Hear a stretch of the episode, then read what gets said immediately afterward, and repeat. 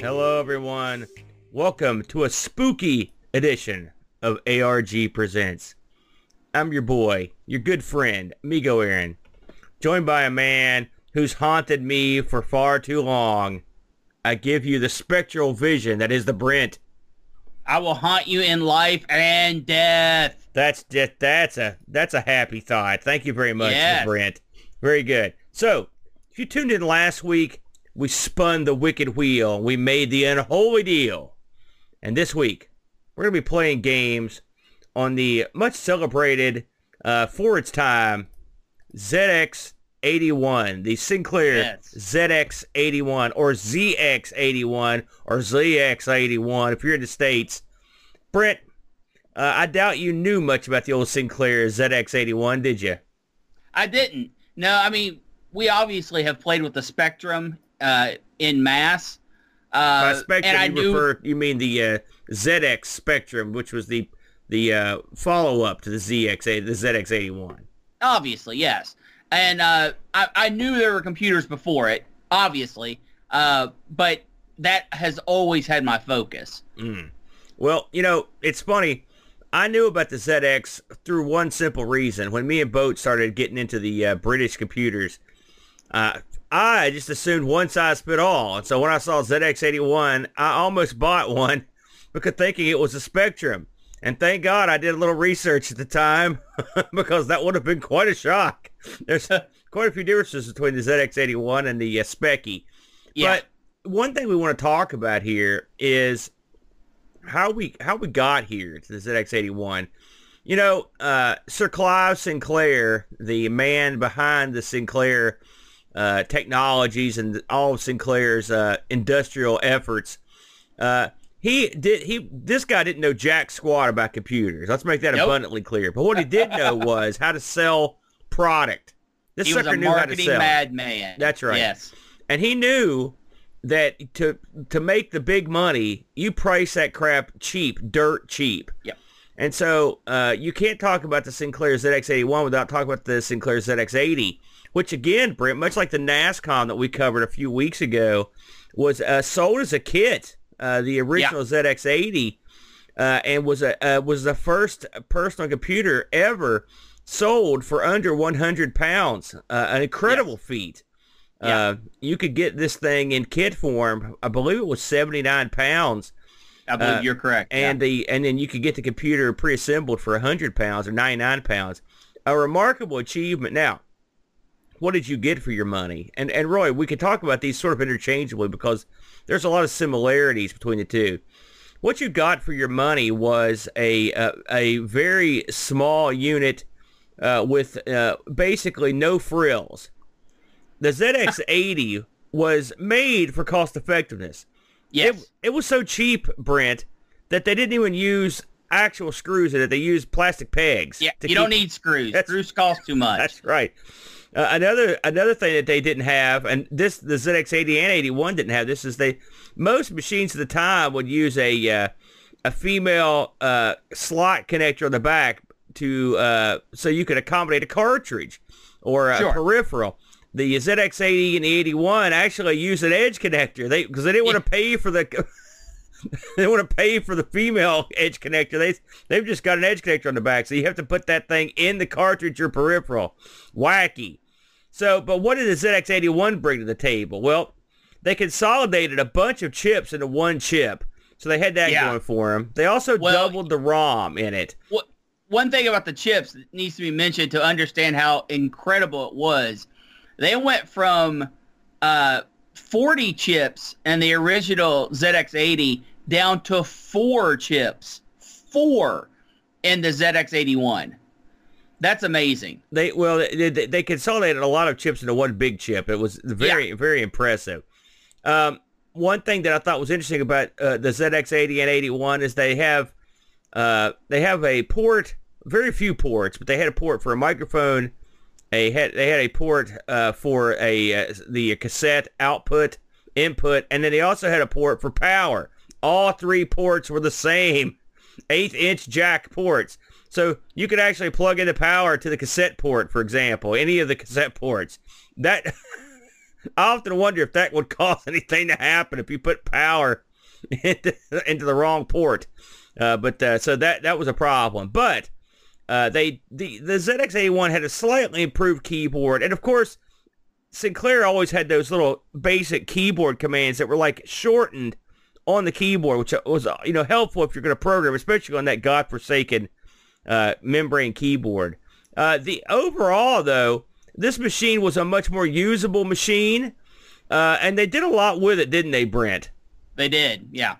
What are you? Yeah, and go ahead. What's funny is they, you know, when most people look at the keyboard looks crazy busy, right? Yeah. Clive took that and made it into a marketing gimmick.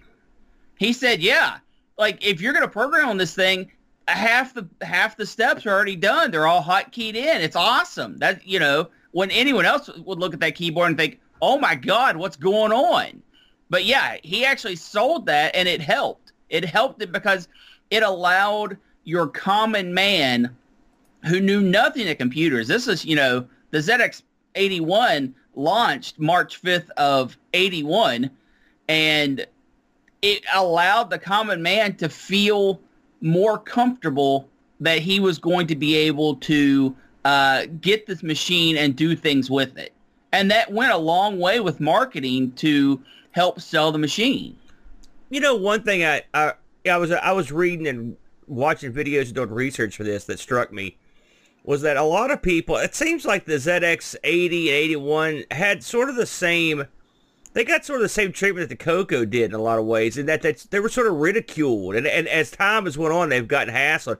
I don't think people understand the significance of a computer that you could have at your house for that price.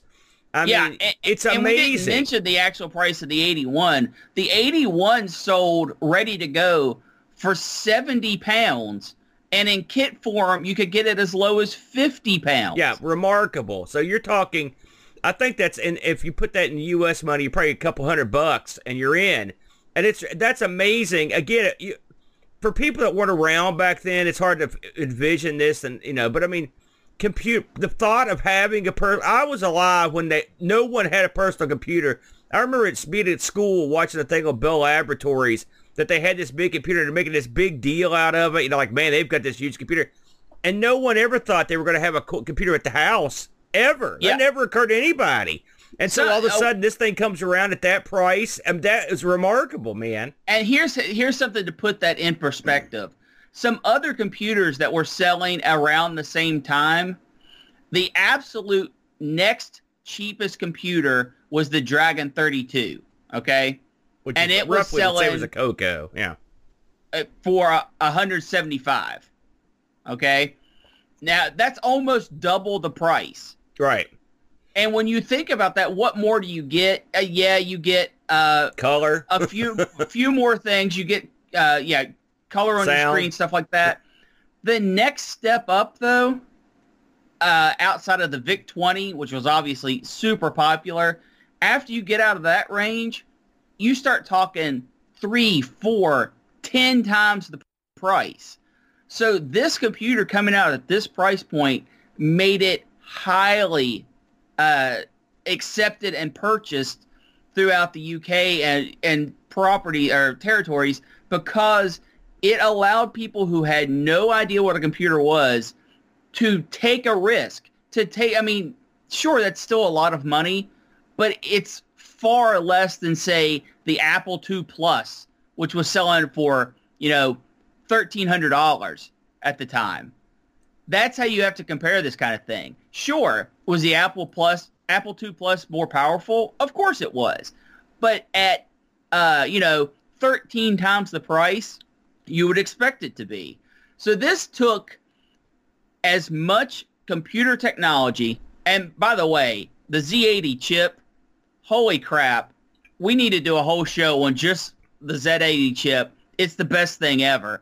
It was in everything. But to take all that computer power and get it into a sub-$100 price tag is extraordinary. Absolutely extraordinary. I agree. And we should also mention that one of the improvements the ZX-81 had over the 80 was just it looked a lot better. Yeah, I think this case, if I'm not mistaken, was designed by Rick Dickinson, who went on to design the Spectrum, and he also, I'm pretty sure he was the fellow that also designed the Spectrum Next that just came out. I believe he just passed away recently, but yeah, this was it's a good-looking case. These things are incredibly small, something that can't be understood. They're real small. I mean, there's not much to them. They're very impressive. They weigh less than a pound. And the whole computer, minus power supply, weighs less than a pound. Hey, let me ask you. You know, we just covered the NASCOM a couple weeks ago. And, of course, I'd heard of the ZX-81. I had never heard of the NASCOM. But we got to get in there and get intimate with both of them. And this is no disrespect to the ZX-81, but I think the NASCOM sort of held its own with this machine in a lot of ways. And it makes you wonder what could have been. What do you think about that? I agree. Both systems definitely had their flaws. For example, the ZX-81, while highly moddable, I mean, people were selling almost proper keyboards for these things instead of membrane keyboards. And you could do that since it was a kit computer. You could put all this new crazy stuff on there, and in that way it was a lot like the NASCOM. But where the ZX-81 really had its failings was its power supply. So much so that when this was sold in big box stores, you know, this was the first computer that was on the shelf that you could purchase, you know, in the UK. Go to a store and purchase, not mail order or anything like that. The stores would actually order 33% more than they thought they could sell because they knew the return was going to be high for failed power supply. That's a Sinclair trademark. It seems like that's happened on a lot of their machines. Of course, to a certain, I was in manufacturing, you were briefly. And when you're manufacturing something very technical and very outside your scope, you're going to have those sorts of issues from a manufacturing perspective, because you're especially something like this. That doesn't surprise me that much, to be honest with you. Sure, and for the power supply, you can kind of blame it on manufacturing, but the second large failing point was a flaw in the actual ZX-81's design with, as you said, not having an actual port in the back and just having the card stick out. People would fry their memory modules and sometimes the computers themselves all the time from that thing slipping off. Oh yeah, I've read people talk about that. So much so that they would actually take tacking glue and the tacking putty and put it in between the memory module and the computer to basically fuse the two together. I do recall hearing something about that because the way that thing sets on the back there, since the slot is on the peripheral, not on the machine, you know that causes problems. Especially those are going to get loose after a while. And really, a memory addition to this thing is almost mandatory because it's pretty neat. 1K is very little. I should mention before we move into the games here that if you had a ZX-80.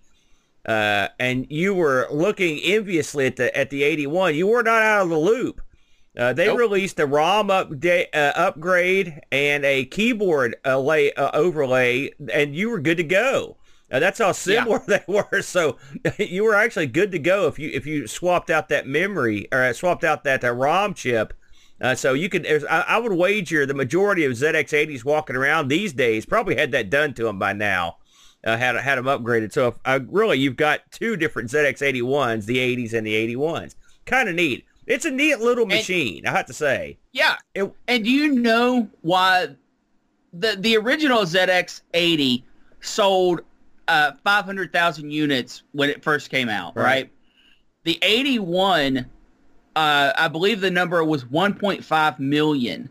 And the price point was so low that these shirts started showing up in schools. And that is how a lot of kids was introduced to computers, was this thing. Because it was cheap enough that you could throw a couple of these in the classroom and be okay. Brilliant move is exactly what you needed to do. So, I mean, we talk to people all the time. It's like, yeah, this was my first computer or this was my first computing experience. And the reason why is they could, the price point was so cheap, you could get these into places that you couldn't get a computer into normally. Yeah. So it was all part of Sinclair's vision. I was watching a thing up until, you know, a few years ago, or many years ago at this point, Clive admitted, he said, I can't do anything on these things. I've never learned to program them. You know, that wasn't my thing. My thing was to make us look like the underdog, make us look like a small family company, get the price down to where we could put this in every home. And that's what he did. And his marketing strategy was brilliant. And the computers were good enough that the marketing strategy worked. So when you have both of those in combination, you've got a pretty winning combination. You know, I should mention, and I'm not going to get into this too much because this could be something we cover on a future show, but the ZX-81s did make it to the States, and the 80 to a certain degree, and under the guise of the Timex Sinclair 1000 series, which I will say that was, those were the butt of the joke over here for a while. Yes. Because they were known for not being very good computers. And they sold for, I mean, I remember seeing these things get blown out when I was a kid. For like 60, 50, 60, 70 bucks. And I mean, you could, I remember seeing a plastic tub of them, like in the middle of like a one of the retail shops with just like boxes of them in there. I mean, because you could, and they weren't that big. But the, in some ways the Timex Sinclairs, were slightly improved from the ZX, but they were mostly the same.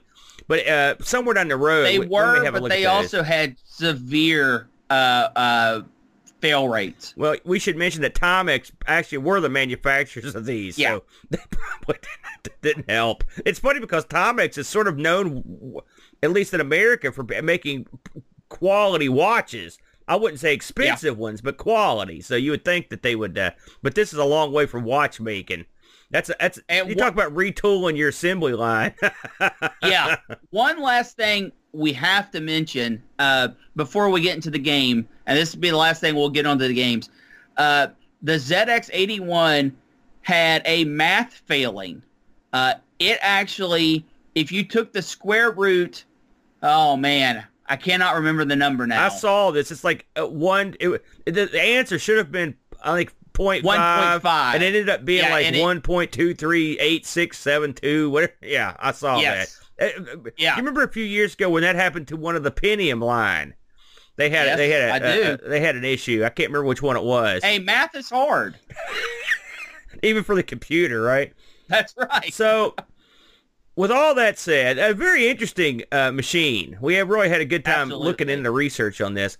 But with all that said, it was time to pick a couple games to look at on this thing. I'm going to start the charge this week with my selection. I had to look around, and this is a machine that me and Brent have no prior experience on. So we didn't know what the good games were, the bad games. I just sort of tried to pick something that looked like it was my type of game. That's the best I could come up with.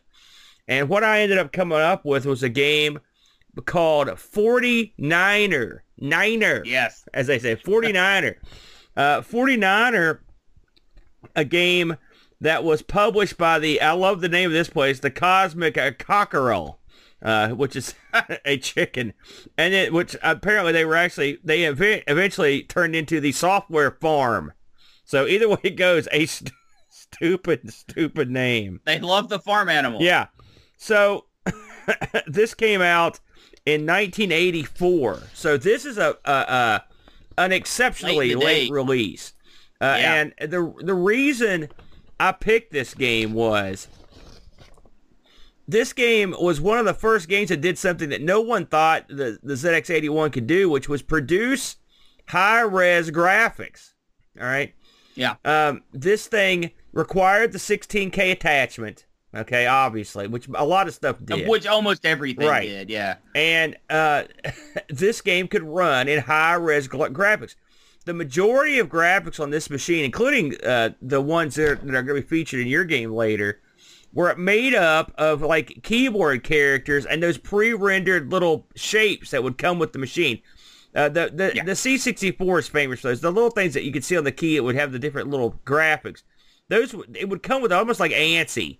But this is a game that actually ran in a high-res mode, which was unthinkable at the time. Now, keep in mind that in 84, I believe that the ZX Spectrum was released in 83. It was. So, yeah. So it, by this time, the 81 was on its way out the door. So this would have been still quite a remarkable 84 is thing. When it got discontinued. Yeah. So there you go. So what do you got here with this game? Well, I found a blurb that sort of describes what exactly you're doing, because it's kind of hard to tell right out of the gate. So I'm just going to read this verbatim. In 1849, the Great American Gold Rush started. Almost everyone who could sold up everything and went out west for the precious metal, including you. You must evacuate the precious metal. No, excuse me, that didn't sound right. You must excavate the precious. You don't want to evacuate it. That's no good. You must excavate this precious metal. But can you survive the giant rats and the vicious gremlin, which come to infest your mind? That was a problem back in the 1840s. But the gremlins were everywhere in California. Can you trick the snakes into leaving their comfortable nests and destroying the rats for you? Can you keep the gremlin at bay? Riches await you, but so do the hazards. There you go. So this is a game where you play the 49er, which is another term for just a gold prospector from back in the day. You've got to dig through the earth to dig up the giant gold nuggets. And as you go through, you also will be posting up support beams, all right, because you got to have those to keep your cave up. As you go through the ground, you're going to come through rats' nests, and the rats are going to come out. Which that probably did. That's probably something that did happen in mining. But big bunch of rats down there. So the funny thing about this game is you have an unlikely ally in large underground snakes. Yes, it's very strange to me. So this is a game in your classic sort of dig-dug perspective. You've got a miner that digs through the earth. You're going to see on the screen, at the top of the screen, it's like a big mountain. Then you're underneath the ground, and then to the left of the mountain is a little pile of dots. So your job is to dig through this earth and go towards the gold nuggets, which they look like little white wads, basically. As you go through, you're going to see it. You're only going to see a few different things in the ground, but they're pretty easy to pick out. You see the nuggets. You see this sort of almost like a flashing Z's that are in the ground, and then you see these raised areas, like these miscolorations of pixels that move around. These are the rats. And so the way this game works is, as you dig through the soil, rats, they move. They move around underground. And so when they come into your tunnel, you can see them, and they start chasing you or walking around. The miscolored shapes that you see are the rats that are still in the dirt. Like I said, they move around. Yeah. Now, what do? You're a miner. You've only got a couple options here to get these rats off of you. One is you can turn around and you can sort of whack your support beams, and they'll make the cave sort of cave in. And when you do that, the rats, it doesn't kill them, but it does slow them down. They don't move as quickly underground as they do in your tunnel. And I should mention, they move pretty quick in the tunnel, don't they? Like, yeah, they're slightly faster than your character. They'll catch you. So you can kick the beams. The other more hilarious way to get rid of these guys is to release the snakes. The flashing Z's are snakes that are coiled up underground. And what you can do is, if you lead a bunch of rats to where the snake's at and angle it right, when you dig through the snake, he'll just shoot it straight out, and he'll eat anything in the way. Now, he doesn't shoot out right away. It takes him a second to uncoil. So if you've got a rat directly on you, you're probably still sort of boned. But if the rats are a little bit piece away from you, then the snake will come up and eat them. There are usually several snakes per level, and there are a ton of rats that come out. So how do you get off a level? Well, you've got to collect all the gold nuggets, and when you do that, a mine door will appear at the bottom right of the screen, and you've got to go into the door. Now, this can be a tricky situation, because I have found that there's plenty of times where you walk into the door and you can't actually get in because you have to come in at a certain angle, and that's one thing that haunts this game, which I'll get into in a minute. Now, I don't want to, I would be amiss if I didn't mention the giant gremlin at the top of the screen. So, up on the top of the screen is a big pile of, it looks like a mountain. And there's a freak that just bounces around with a big gaping mouth, and that's all he does. But what he's doing, he's actually eating your dirt pile at the top of the screen. That dirt pile's there for a reason, because it keeps that guy from coming into the mine, okay? So, periodically, you've got to come back up to the surface and dump some dirt off to keep your dirt pile large enough. If you don't, this thing will eventually eat through all your dirt, and then he'll come into the mine, right? This is no good, because he can't be hurt. He's a killer gremlin. Now, I didn't find this guy to be too difficult to deal with, but he becomes a bigger problem as you get further into the game because the dirt pile gets smaller and smaller. And then once he gets in there, you're pretty much, he'll come get you. You're pretty much boned. This game, there's actually a lot going on in it. I mean, they don't really introduce a whole lot of, they don't really introduce anything different as you go on. It's just more of the same. But the rats are more numerous. The rats, just on level 1, are already deadly enough. I mean, this is a game that it was not easy, was it, Brent? And no, some of it was cheapness. Like, you can start and a rat be so close to you that you can't get away. Absolutely. But most of the time, a majority of the time, it starts off in a fair position and you can actually play the level. What did you think of this one, Brent? Again, we've never played or heard of these games. What were your impressions on this one? Well, I'm assuming you're going to go over this, but the biggest failing of the game, I know what you're going to say, but yeah, please. I shouldn't start by killing it, because this had a few aspects that were freaking amazing. Having the dirt piles of the rats as they dig underground, where you can see them, like it looks like they're burrowing through. Amazing. Yeah. That's a good effect. Cut. Yeah, it's simple too. It's a simple effect. They just raise a little cursor area of graphics and make them slightly different. That's all it takes, and you can see them burrowing. It's a real good effect. Yeah, it's excellent. It's excellent. Having the snakes chase after the rats, I thought was a really nice touch. Normally, your snakes are enemies in a game, and I was very confused when I first started playing of why weren't the snakes killing me. Right, but they are solely there to use as a weapon. Yeah. This is very much a reverse dig dug where things go up instead of going down. They're like the rocks in dig dug. They're exactly correct. The way I thought of it. Yeah, and everything looks good. The rats look really, really good. Yeah. Your guy looks good. He's well animated. Of course, there is no sound. Yeah, there's no sound. Something with the ZX-81 is the only sound it could produce was from the tape player. So most things didn't take any type of advantage. I did read that they could switch. The ZX-81 had a thing called slow mode and fast mode. Unlike the original ZX-80 only had fast mode, and you would think slow mode would be bad, but it actually. They used it to have the processor do multiple tasks, and I read somewhere that that someone came up with a way that if you switch between these modes real fast, you could make this thing generate some sort of sound over the RF. So but it's yes, that's true, but it was didn't run into anything that actually used it. There were. So I don't know how late into the cycle that was even a thing. And apparently they even had a sound edition, but apparently nothing used that either. So yeah, right. But I mean, that's not what we're talking about. You know, the sound of this was obviously not important. For its product. The issue with this game, and I had a lot of fun playing this. I thought it was fun to complete levels.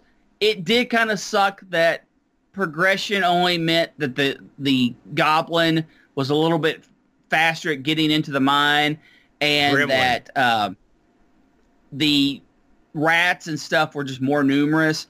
I wish they would maybe not introduce the rats at first or mixed it up a little bit. It's just the progression doesn't feel great. But the biggest problem with the game is your character is 2 segments tall, and he is only 1 segment wide. And the reason why this is an issue is when you're moving around the level and you go up and down, left and right, it does not work well. I think a better solution would have been to make him either square, 2 segments and 2 segments, or just 1 segment. Because you get a lot of in-between issues with him being too tall and only 1 wide. And it's not a ton of a problem, but it can be an issue. Especially when you're talking coming into the door, you have to line it up correctly because you can't be a segment off. And the other issue with the game is like something I said before. It's random where it puts the nuggets and the rats and the snakes. And sometimes that randomness means a rat is so close to you that the game starts and then it instantly kills you. Yeah, you hit the nail on the head there.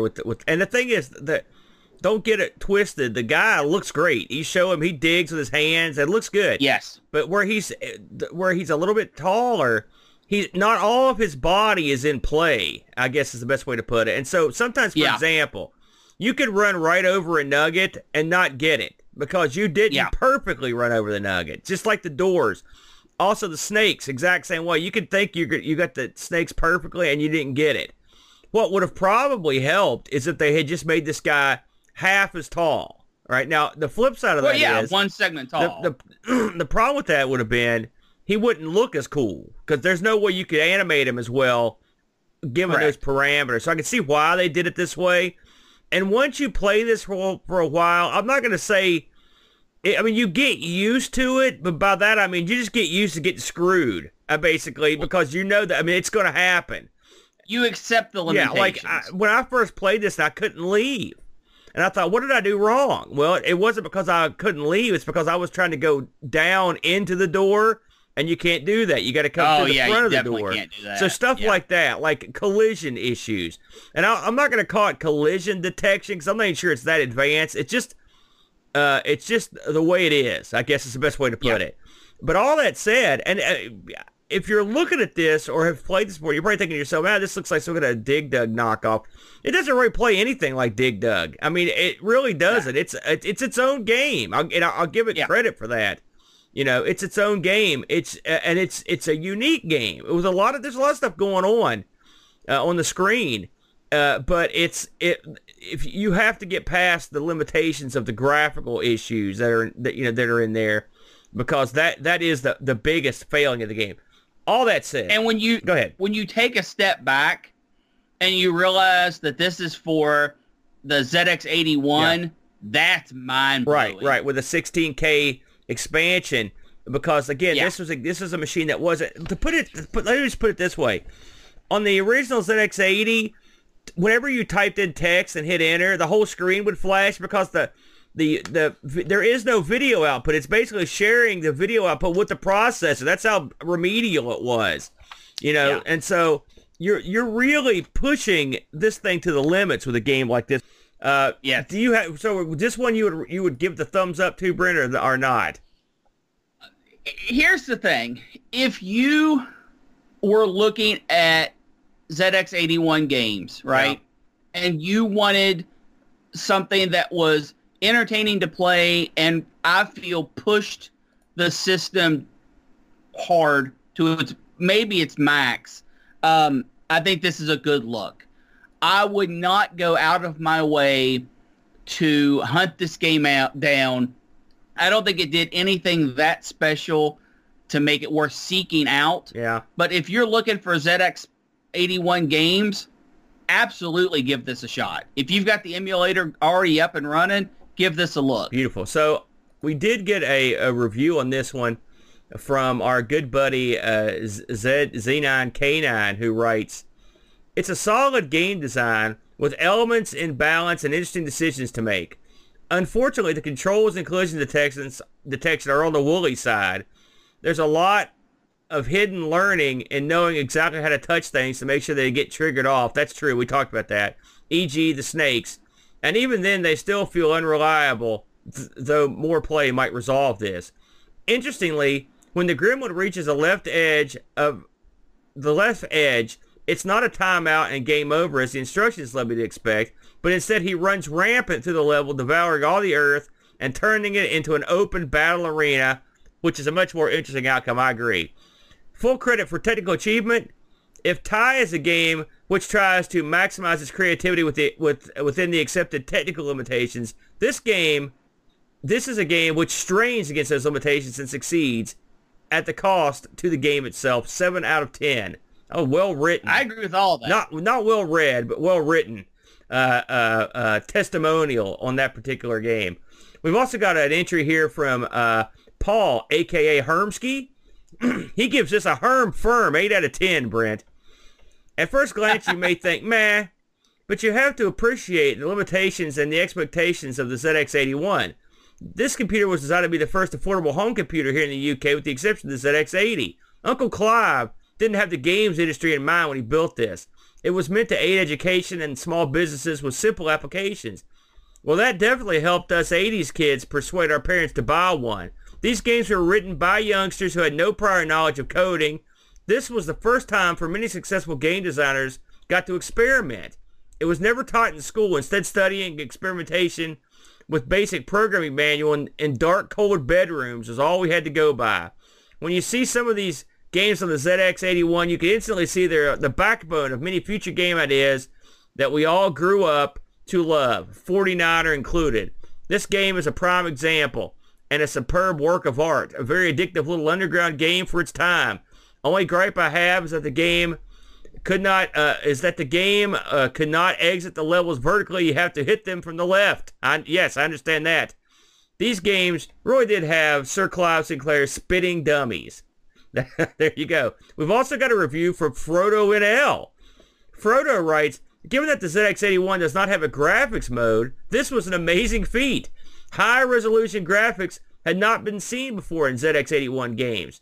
Even looking back now, it's still amazing that the Cosmic Cockerel / Software Farm was able to do this without any additional hardware apart from the 16K RAM expansion, of course. Even better, though, the game was actually fun to play. Of course, there is no color, but the graphics are very recognizable. The only issue I have with the game occurs when a rat happens to be very close when the player starts, especially if possible when you just lost a life. That can make the game pretty much unplayable and make one lose the rest of their lives. This is a small issue, though. Extra points for having redefinable keys. That's true. And a 5-slot high score table. 8.5 out of 10, Brent. So we got a lot of good action on the old ZX-81 this week. Absolutely. I concur with all. I think those guys all nailed it, and I pretty much covered the same points we did. A technical marvel and a fun game, although a bit limited by its own technical achievement, I think.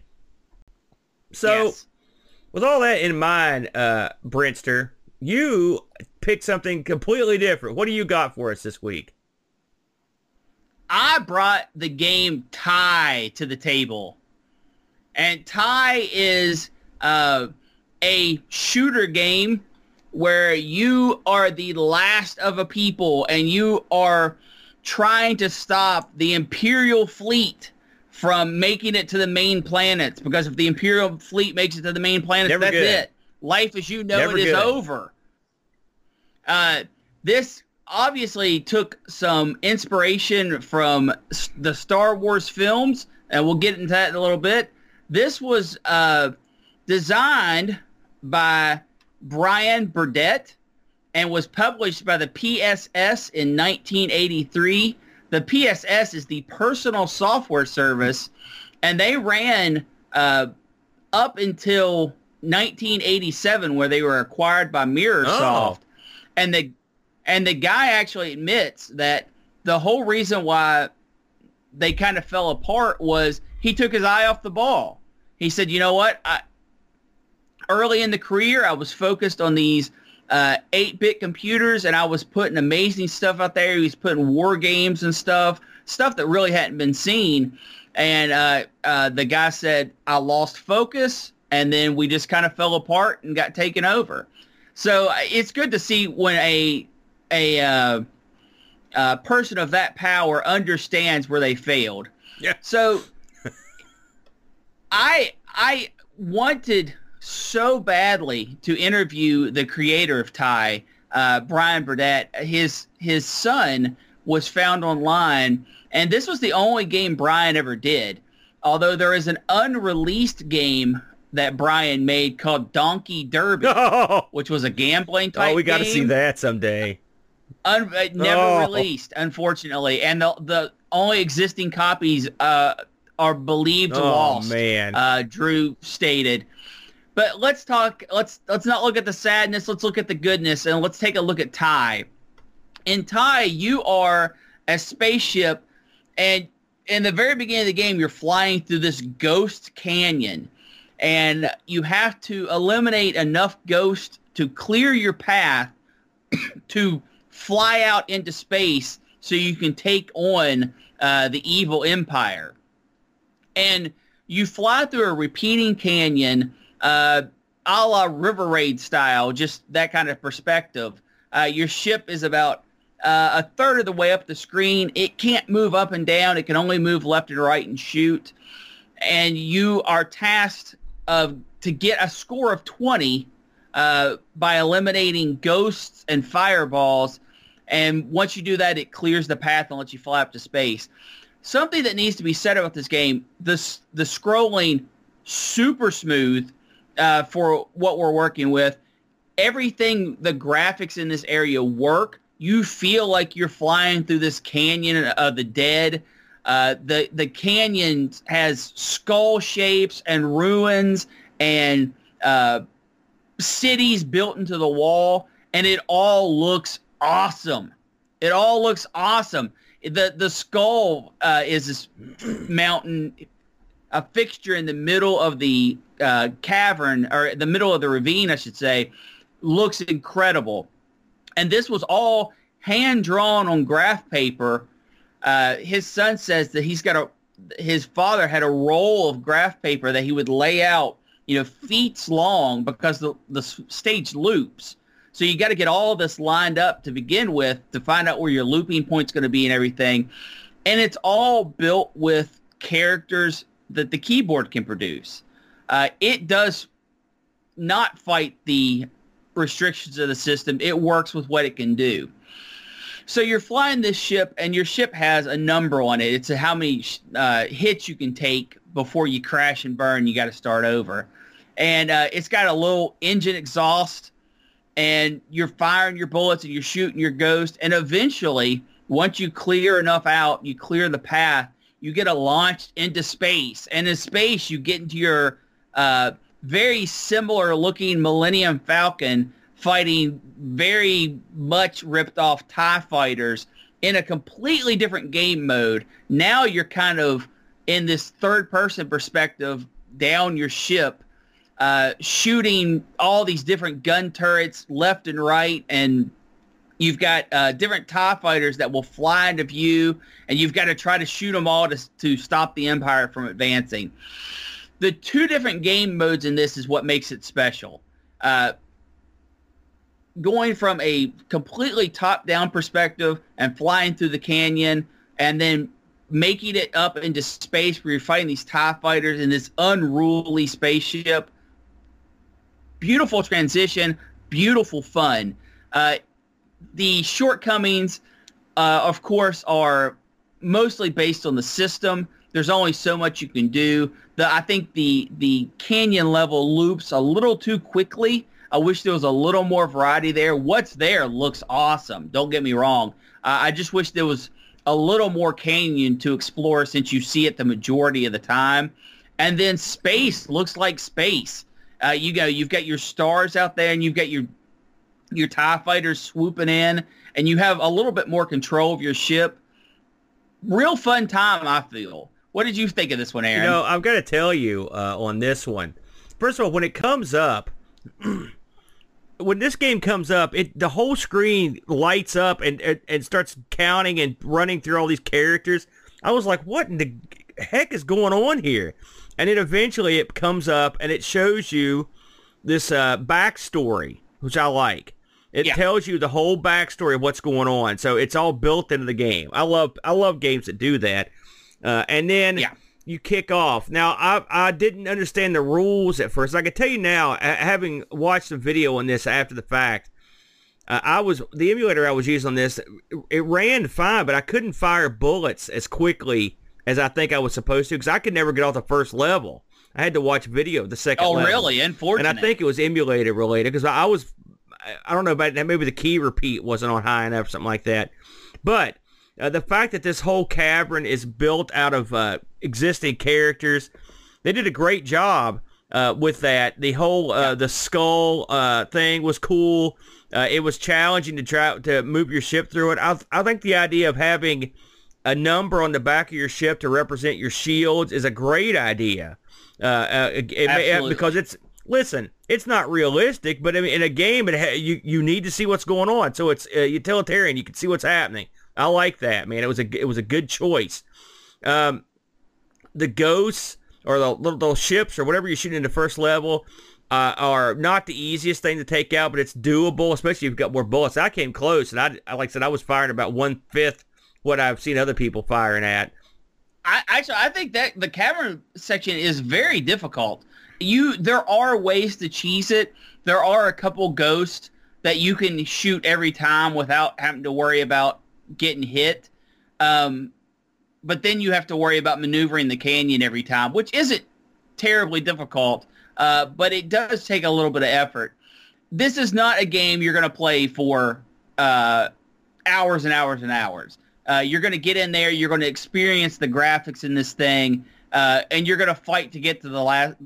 to the second part, and once you do that, you feel accomplished. You want to try to get back there again. I never killed enough ships from the Imperial invaders to complete the game, but my understanding is there's not a screen after that, and if there is, if someone's made it to it, please let me know. I'd love to. If there is one, let me know so I can go back and try to get past it. But the... everything works in this, and really, if you fly into the canyon wall, you don't just die, you start losing shield. And it's sort of forgiving. Nothing is a one-hit kill. It's sort of forgiving. It's not going to, like, dock you a ton. You know, if you just sort of graze it, it might not even take any. You know, it's not too bad, all things considered. And, again, the fact that this was all done on this particular computer with its built-in limitations, I mean, this... I can imagine, you talked about the guy having the rolls of graphic, but I can imagine that rolling it out and typing all that stuff up. I said, it reminds me of the old ANSI graphics. You used to see on BBSs. I mean, a lot. That's what it's almost like you're playing an ANSI graphic, which for me is great. Yeah. You know, a monochrome ANSI graphic. It's again, that's something else we should mention. This is all monochrome. So, I mean, really, it limits what you can do. So both these games excelled in getting across what they were trying to come up with game-wise with the limited graphic sets and the limited color scheme. And plus no sound. We should mention that as well. So, yeah, this was a winner. We got some Discord reviews on this one, Brent. We got a lot, actually, of Discord action this week, like I said. Z9K9 writes, this game begins with some pretty badass graphic design. Walls of fractal skulls, worthy of Brugel, hellscape, and angular megastructures made of either bone, stone, or gleaming metal. It's open to interpretation. If Psygnosis had made games to the ZX-81, they might have been like this. The enemies have enough randomness to require some wit, though I found a fairly safe pattern to run eventually. It's a shame that the level ends... not after a particular time period, but shortly after reaching 20 points. And neither is your remaining health carried to cross in any way, which makes your performance on this level somewhat redundant. The second level gives the impression of hurtling through space and seems like a solid target shooting challenge with an interestingly awkward weapon. Again, though, it's a shame that this game technically ends after this level, so that you must restart with 0 points instead of carrying it forward. 6 out of 10. From Z9K9. I think that's all. I think that's well written and very expresses very much how I feel about the game as well. Paul, aka Hermsky, writes, a firm 7 out of 10. It's always difficult to score titles so far back when games are still very new in the home. What I do know is this game would have been super impressive back then.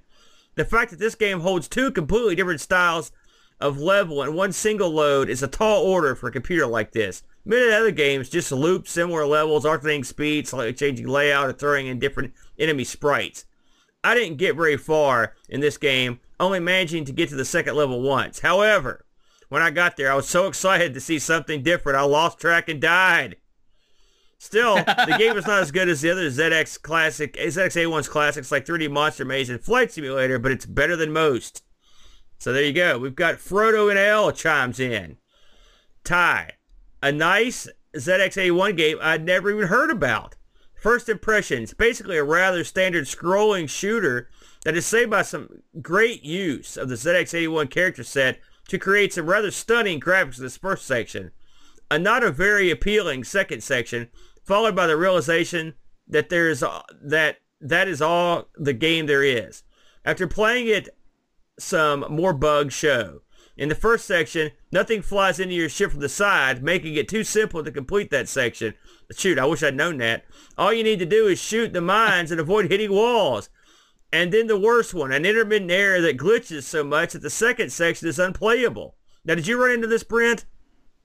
I did run into this, and I don't know if it's a game issue or an emulation issue, but there are times when you reach the second part, and that's it. It's just a big glitchy mess.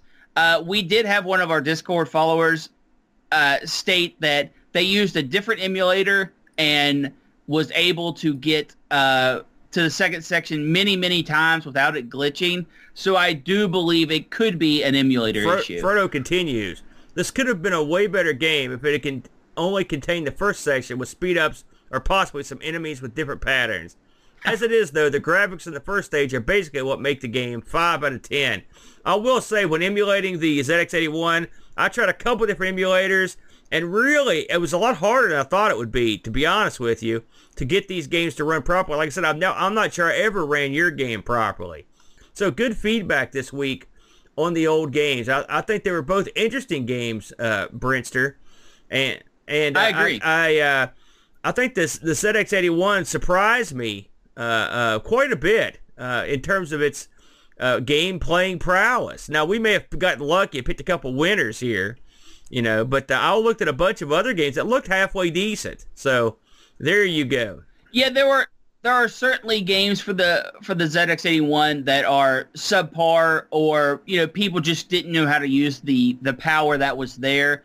But and just to the reverse side of the coin, there were a few games out there that completely blew my mind, including, Aaron, I think you said you saw this too, someone had ported Dragon Slayer to the ZX81. That was Jim Bagley, a very famous programmer. And if you ever watch the footage of this, he's loading this off of an SD card, some kind of SD hookup, but it's a monochrome miniaturized screen of the original Dragon Slayer. I mean, it is there. You can play it. Very impressive. Yep. Very, very unbelievable. And using the power of the ZX81, it's not, I mean, sure, he's loading off a storage device that was never available at the time, but the actual processing power was being done by the computer. I will say, the ZX81, not the best computer I ever saw, but the best sub-80-pound computer I ever saw, Brent, I have to say. Yeah, absolutely. You know what else is like, the quality's okay. It's the freaking wheel. And here we go now. Uh-oh. You've angered the wheel, Aaron. Now we must be punished. This week, Brent, we are going to be celebrating Halloween shortly. And so what we have put together is what I like to call the Wheel of Death. The Wheel of Death, Brent. Tell the people what the Wheel of Death is all about. There's only one thing that can rip those lock pieces off the wheel for a week, and that is the Wheel of Death. It has summoned forth its demonic powers and has left us with only the absolute worst of the worst that we have ever covered here on the show. So we are now going to spin this absolute wheel of pain to see what comes up. Let's go over real quick what we've got here. We've got the CD32. That had Brent's all-time least favorite game. We had the Jag. The first episode Brent ever did, he hated that. We've got zombie games because it's seasonal, right? We've got the Mattel Aquarius, everyone's least favorite computer. We've got the Atari ST. Hey, listen, we had a crappy time on the ST. We're going to give it another shot. We had to bring this back because it was so horrible. We just did it, but what the hell? The Commodore CDTV. Commodore, 2 entries on the Wheel of Death. Everyone's least favorite episode of all time, black and white games. That's for you, Boat. We've got movie games. This is the pie piece that got kicked off YouTube, Brent. Boat, another Boat callback. His another one of his most hated episodes, the Xbox. Bizarro spin, just to make it more painful. There you go. 10 brutal pie pieces. Are you ready for the spin, Brent? Yes, I know what I absolutely don't want to come up. I don't think I can take another week of the CDTV. Anything else, I would consider a treat. You take what you take, and that's just the way. That's the way she goes. Here we go. What's the thing you want the least, Brent, out of all these? CDTV. Okay. Here it is. Wheel of Death. The Halloween episode, Wheel of Death. The winner is, it looks like, it's the original Xbox. Oh, lordy. Boat's favorite, Brent, will be here. We'll be doing another week. He's going to chastise me to no end when he sees this. You put that back on the wheel? Well, that's why we did it, Boat. The original Xbox, Brent. It could have been worse. That could have been worse. It could have been a lot worse. And I'm going to try to pick something that relates to the holiday here of Halloween. So next week will be our Halloween edition of ARG Presents. You know, the last holiday version of this we did, I believe, was that the one we did the marathon game. You did the marathon game, and I think I did Sinistar. Yeah. It hungers, coward. So that's not too bad. So, I mean, the Amigas, we have a tradition of having horrible Halloween episodes. So hopefully we've got an ARG tradition of not having episodes that are so bad. So until next week, Boo Earns. I was saying Boo Earns. Thanks for joining us today. We really hope you enjoyed the show. Quick shout out to all of our YouTube subscribers and Twitch followers. A special thank you to Duncan Styles for our vector graphics and BartBit for our amazing music. Would you like to keep ARG spinning for as little as $1 a month? You can do so at anchor.fm/ARG-presents. Supporters get entry into the Amigos Discord channel, as well as their name called out in the credits. Supporters like these fine folks: Anthony Jarvis, Graham W. Metke, Terry Howard, Gary Heather, John Schaller, The Snow Norris, Bernhard Lucas, Frodo NL, Steve Rasmussen, Chris Fools, Mitsuyama, Retroalgy, Hermsky, John Deckman, and Jerry Dennington. Don't want to explain another credit card bill? That's okay too. You can help us out by leaving us a positive review on Spotify and Apple iTunes. Have an idea for a wheel piece? Send it to us at argpresents@mail.com. We record live every Sunday at 9 a.m. EDT on Twitch. Hope to see you there.